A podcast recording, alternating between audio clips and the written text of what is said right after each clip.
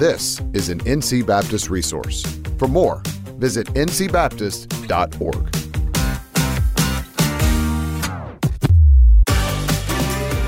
Welcome to the NC Baptist Podcast, the podcast designed to engage with ministry leaders around topics that will explore approaches and resources to help us be on mission together. It's because of your generosity that this resource is available.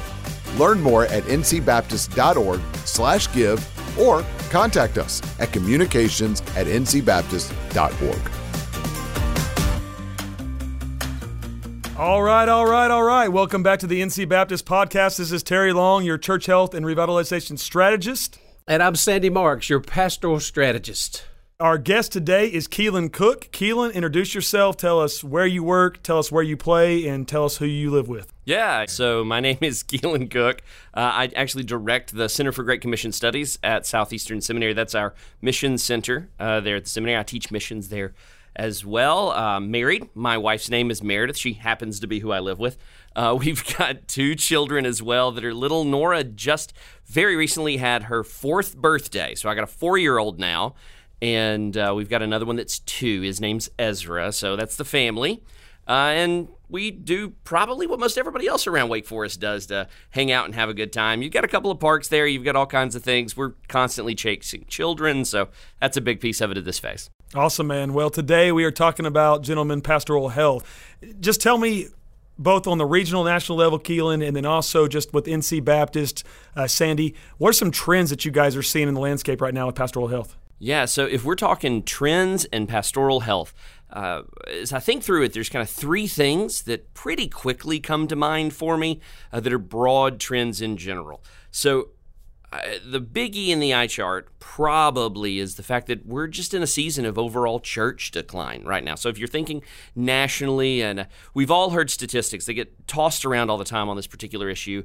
Uh, some say as low as six in 10 Others will go up to 8 out of 10 churches are either plateaued or declining by some kind of metric. Usually it's um, membership or attendance metrics that people would use to, to gauge whether or not that's the case. And so you're in an environment right now for pastors where if the majority of churches are plateaued or declined, that means the majority of pastors are presently serving in a context where it's not growing, it's at best stalled or perhaps they're, despite what they're doing, looking around and trying to figure out how to engage well and do what they're supposed to be doing, and, and it doesn't quite seem to be accomplishing what they may want it to accomplish. So, one big trend is just the fact that we're now ministering in an environment nationally where overall churches are in decline. Uh, so that's one thing.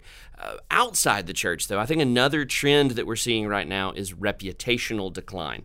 Uh, specifically, I mean, for, for the church in general, uh, but specifically for the pastor. So there was a point not too long ago where even if people didn't attend church, if they bumped into a pastor in a grocery store or at the coffee shop, this was a person that they thought of as uh, re- reputable, trustworthy. Uh, pastors enjoyed a bit of uh, reputational authority in the community. And so, even if I wasn't a big fan of church or for some reason I wasn't a part of it, when I, I met a pastor, I thought positively of them. Well, study after study nowadays has started to confirm what we've all feared on that point that that's not the case anymore.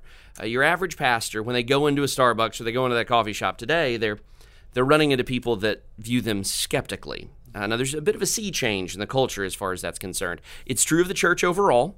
But it's also true of that pastor who serves as a bit of a, a focal point for that. Their pastor, a minister, is somewhat the embodiment of church, which is now viewed pretty skeptically. And there's uh, a number of you know bad headlines about pastors and moral failure and things that tend to um, solidify that point. So you've got pastors who are pastoring inside the church in an environment of decline outside the church, they're dealing with reputational decline.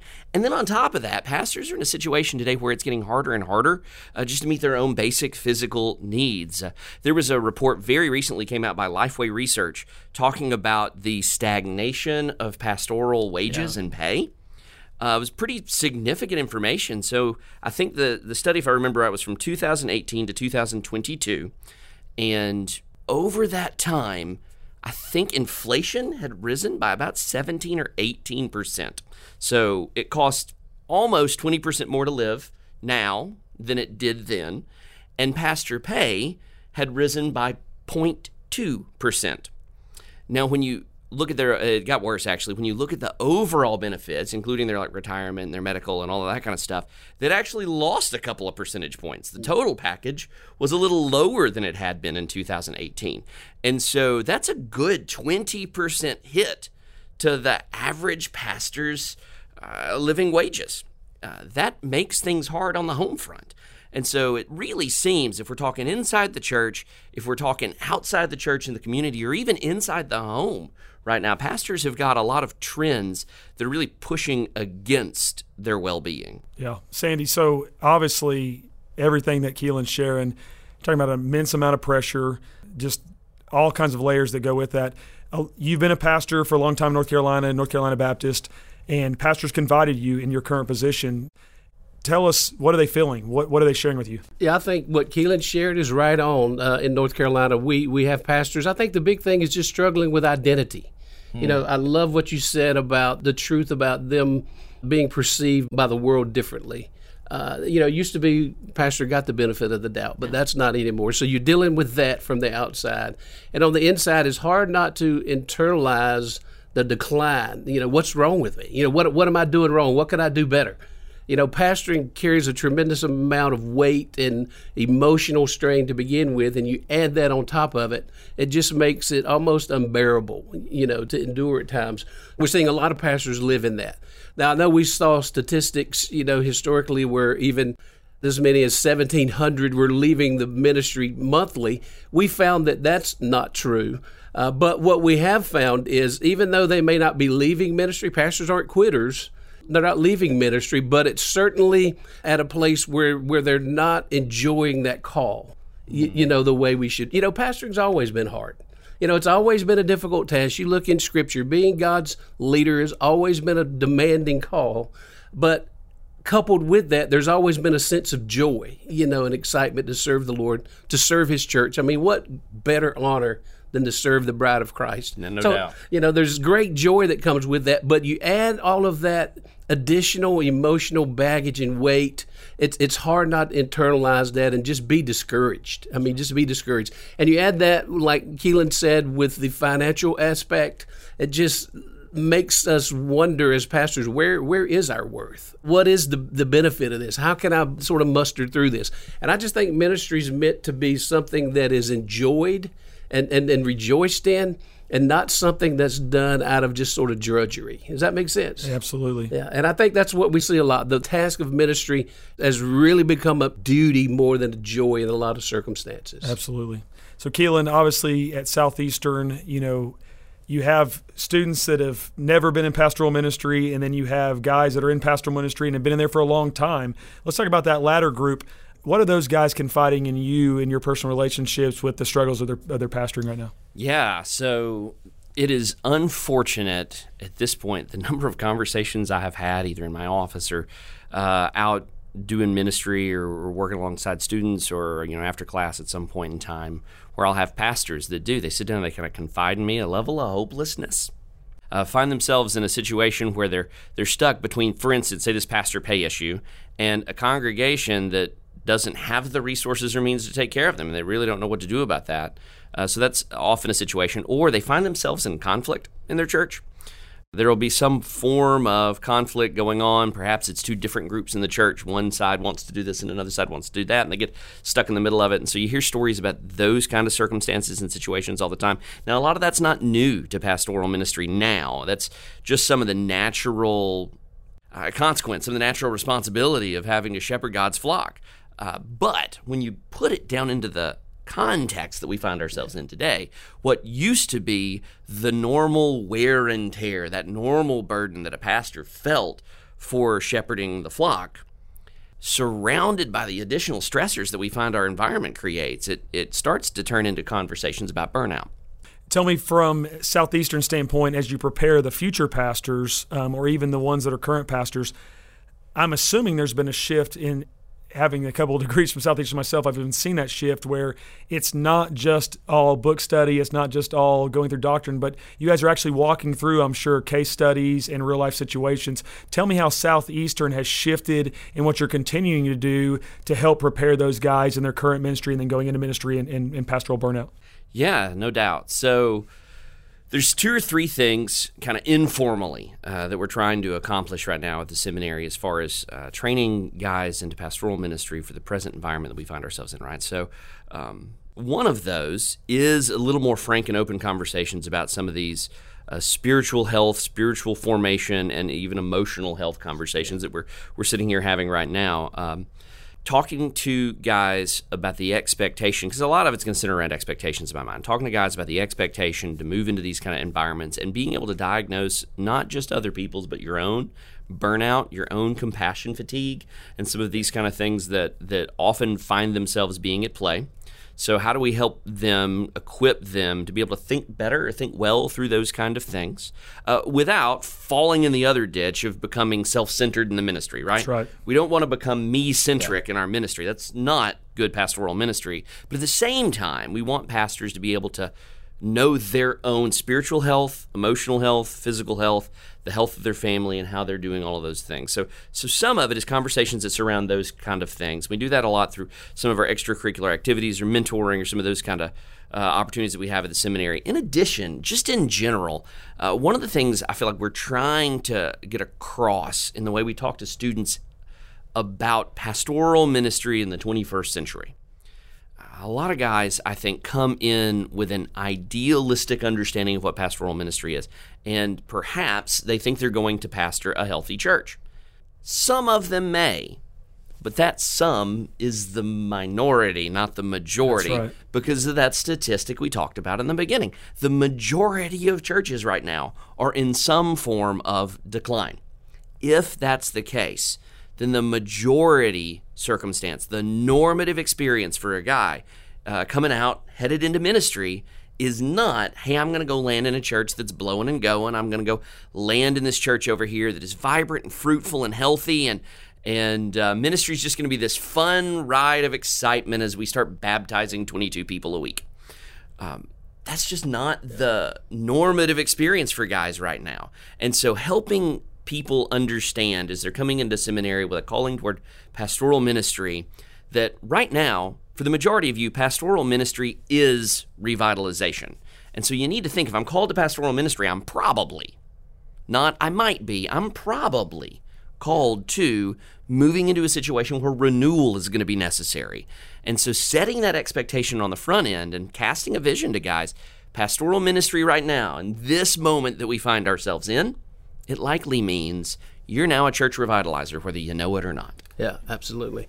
And I think a big part of that is understanding that you're you're going into a church where there's drastic culture change that needs to happen, and if we're not caring for ourselves as that pastor spiritually, if we're not uh, having that community, if we're not having our spiritual disciplines, our walk with the Lord is not growing, uh, then what's going to happen is that unhealthy culture of a church that needs revitalization is going to take its toll on us as pastor jump into that because Sandy, that's one of your your sweet spots in just understanding that emotional health and being able to balance things.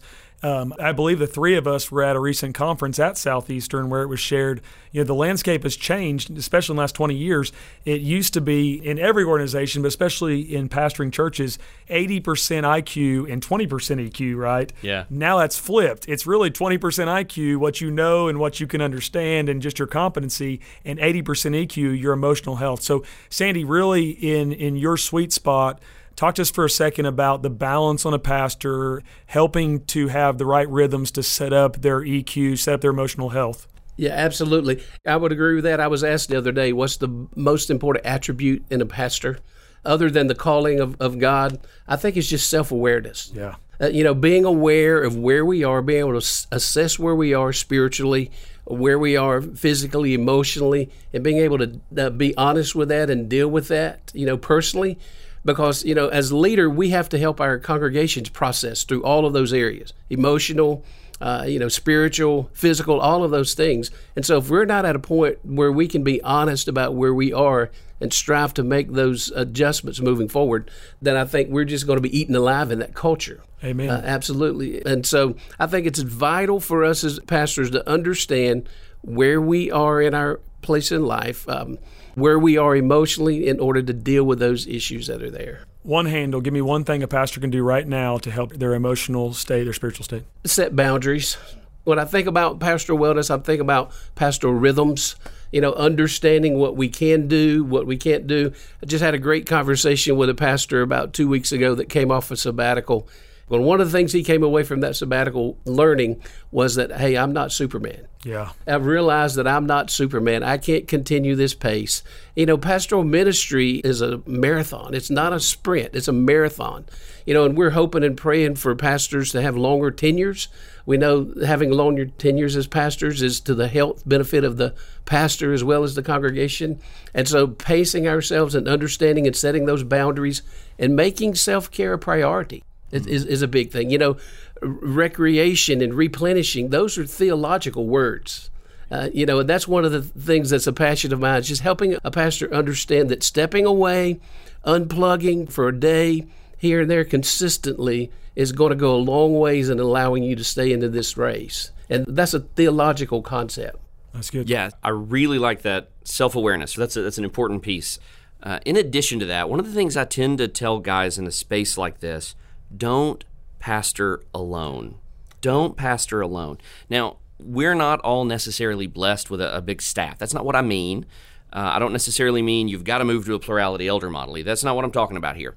When I say don't pastor alone, uh, we're presently in an environment where I think the pastoral ministry role, just like everything in life, uh, life is more performant now than it used to be we're all on social media. Everybody's got Twitter and Facebook, and we all kind of splay our lives out in front of everybody in such a way nowadays that we develop a persona, whether we meant to or not.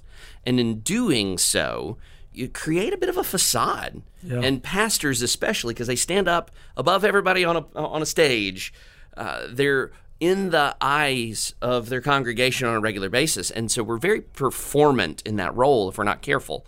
And as we do that, it becomes harder and harder and harder to let other people in, to know the struggles that we have, to know the things going on in our life, to know the particular burnout points or the stressors that we may have. And that creates a recipe for disaster. Secret sin hides behind a performant pastorate. And so, what we've got to be able to do is have other people that have eyeballs on our life. And that may be other people in your congregation, maybe other leaders. If you have a plurality model or you've got other staff that's in that, that setting, or it may be leaning into the relationships that you have, say, at the state convention or in your local association, other pastors in your area that you've got uh, in a situation where you can have open fellowship, open honesty, and accountability. It's so crucial uh, for pastors to be able to engage in a moment like this well. I love what Paul David Tripp says in his book, Dangerous Calling. We often, as pastors, find ourselves in the body, but not getting the benefits of the body. Yes. And, you know, one of the benefits of the body is that accountability. Hey, you are doing too much. You know, you need to set boundaries and you need to make yourself a priority. And we need that community as pastors to keep us at that place and keep us honest. That's good. Guys, I'm going to press a little bit deeper. We've kind of kept it on the modern level right now let's talk about spiritual confidence. You know, there's one thing as we go deeper that's undergirding everything in the spiritual warfare aspect. Keelan, what I love about Southeastern, you guys have really had an opportunity with Dr. Chuck Lawless's ministry to really understand when it comes to revitalization, when it comes to the current church, um, that there is a spiritual element, that there, we're in a battle, that it, it undergirds everything. So if Dr. Lawless was sitting here, we'd have him in that other chair. He's not. Right. So you're going to have to play Dr. Lawless. I want the full, like, you need to sound like him and everything. And so, because I want him to watch this podcast and we'll, we'll give a rating system there. if, if Dr. Lawless was sitting here and he were to say one thing that undergirds all of this and something we need to be aware of, what would he say for the, the undergirding of the entire conversation? Yeah, so one word prayer. And it's so frequently, I think, just glossed over, right? Like mm-hmm. we hear that and everybody does the head nod. Oh, yeah, no, it's prayer, it's prayer, it's prayer. And then we try to move on to the, but what are the steps, the action steps, the practical things that I got to do in order to pull this, mm-hmm. pull this off? And slow your roll, step back, and realize there's something to the way the scriptures talk about prayer. And there's something to having the whole thing bathed in that, having your whole ministry founded and established on the kind of relationship, the kind of abiding that we see in the book of John that comes from a rich and fruitful prayer life. Amen. It it has to be there. And I think too often today we've made prayer a, a thin concept instead of a thick one. Amen. And we need to recapture that idea. Yeah. Yeah, jump in, I just, yeah, I just love in. it. Relationship, I think, is is a big thing. And as we nurture our relationship with Christ, you know, it enables us to maintain proper relationships with our congregation. You know, I've noticed in my own personal walk when when me and God are struggling, me and other folks struggle as, as well. But when when me and God are in tune and we're I'm developing and nurturing that relationship, man, I can get along with folks a whole lot better. you, you know, so I think that's a big part of it. We lose that in ministry sometimes. I like to say it this way: we can hide from God in ministry. Uh, we can hide from God with just busyness, with meetings, Bible studies, uh, all of those programs that we, you know, help run, and mi- all those things we're involved in. It provides great cover uh, in our in, in trying to hide from God. Amen. Sandy, just off of what Keelan's his his uh, just undergirding conversation. When a pastor is in prayer and understands the spiritual warfare that's going on, he understands his enemy, but he also understands who is for him and who is fighting for him. That it's literally the risen Jesus Christ that's fighting for him, and that he's the one that's called him into the place and the position and even provided everything from his creation, but also his calling to be specifically where he's at. When that happens for a pastor, what have you seen that does for his confidence to lead through those tough Yeah, I think it gives him a couple of things. I think number one, it does give him that confidence, but it gives him the patience. You know, leadership is a journey. Leadership is a process. Uh, we too often want to come in and immediately, you know, take church from here to here. But understanding it's it's nurturing and understanding it's a process. Understanding it's his church, you know, ultimately, and it's his time. Amen. Uh, and and so just being patient, faithful day by day, you know, in our walk with Him and in our relationship and our leadership, and and God's going to build His church. That's God's awesome. going to build His church. Great stuff, guys. We're going to take a break right now. When we come back, we'll share helpful resources available to churches and pastors.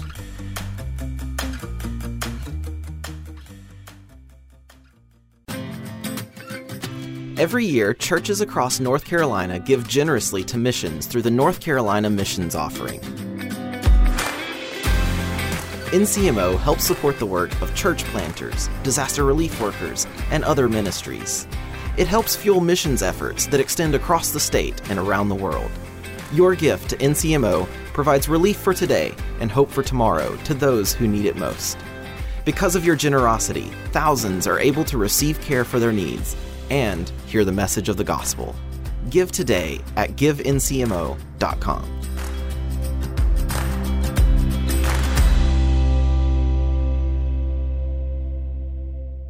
All right, well, welcome back after our break. Pre break, we were having a conversation, laying the groundwork for pastoral health, some of the issues across the culture, some ways that we're trying to see that combated both at Southeastern with NC Baptist. Guys, I want to bring our conversation down to the local church level. One practical thing that each of you can see that a church could do to help their pastor's health. What you got, Sandy? I think the first one for a pastor, there's nothing that encourages a pastor more than caring for his family. Uh, you know, I think you can do that certainly by, you know, doing as well as you can do to compensate them well, but also just loving on his family, uh, you know, and encouraging them, uh, encouraging the children, and, you know, just being a part of the family, really encouraging them. And then I would just like to see churches, um, encourage churches to take initiative and be an advocate for him. That's good. You know, just encourage him. How how are you doing? You, you know, I, I I know we're going through a lot. I know you're you're, you're dealing with a lot, and uh, you know, with the issue that Keelan brought up with the church numbers declining. I, I know it's hard, you know, not to take that personally. How are you doing, Pastor? You know, and just sitting down and having a conversation. You know, not talking about programs at the church, not talking about how things are going at the church. Just simply, Pastor, how are you and your family doing? Awesome. Keelan? Yeah, so I'm gonna I'm gonna swing for the fences here. Uh, what is a thing, a practical thing that churches could do to to take better care of their pastor, to encourage their pastor? Uh, and I'm going to throw out the word sabbatical. Now that's a that's a touchy topic in some churches, uh, and a lot of churches think they don't have the resources, the ability to do something like that. I'm not suggesting you need to give your pastor a five week all expense vacation to the Caribbean. That's not what I mean. But you might be open to Yeah, yeah, yeah. I'd be open to that. Me too. Pastor's probably open to that too. So the idea could be as simple as just let it be okay that he's not there for a few weeks. Give him a few weeks where you're still paying a salary. I'm not telling you give him a bonus. I'm just saying pay a salary and find some pulpit supply and let him have some time dedicated for he and his family for rest and renewal. And you may say, hey, I, he's got vacation built in there. Sure, he does. But the unique blessing of being able to find a bit of time, I would make it even maybe an extended period of time every couple of years or so. Give him a bit of time where he can have that. And listen, if you need help with pulpit supply, call us up at Southeastern. Uh, we've got all kinds of guys that would be willing to come down and fill your pulpit uh, for a few weeks just so that you can give your pastor an opportunity to have that dedicated time of refreshing. Yeah, that's a great word, Terry. One of the things we provide here as NC Baptist is we partner with churches to help provide those sabbaticals for pastors.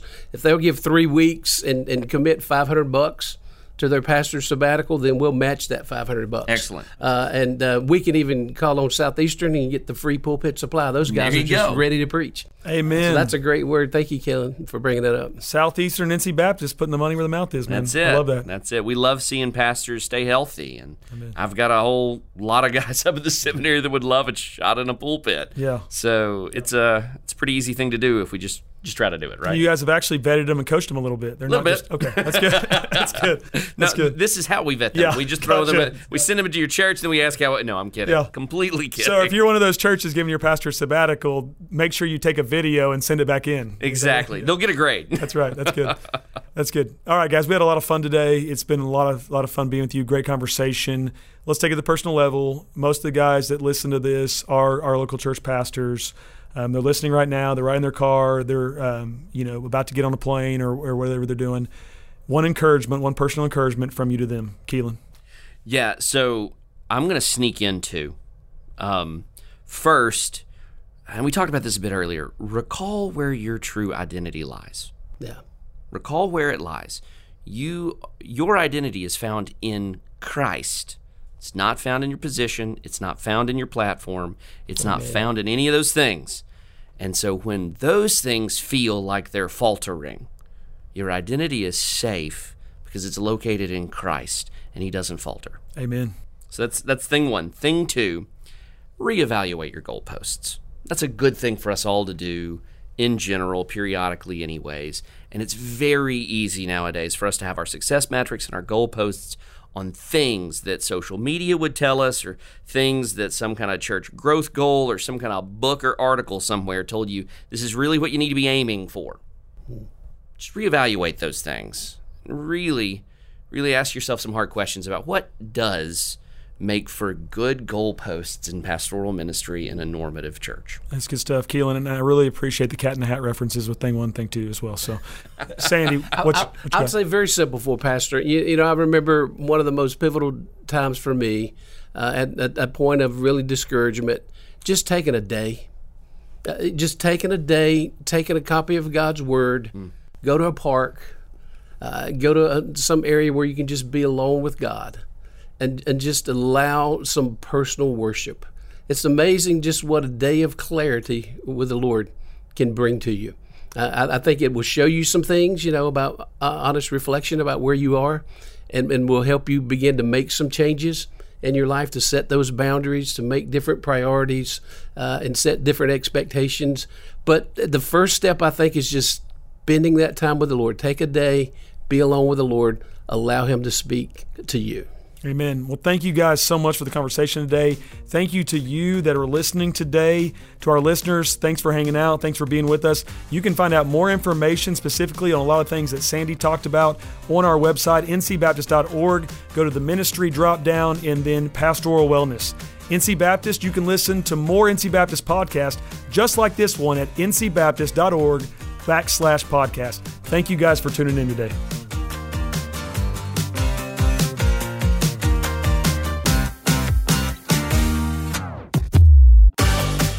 Thank you for joining us today. Because of your generosity to NC Baptist, this podcast, along with other helpful resources, are made available for you. Learn more by visiting ncbaptist.org/give.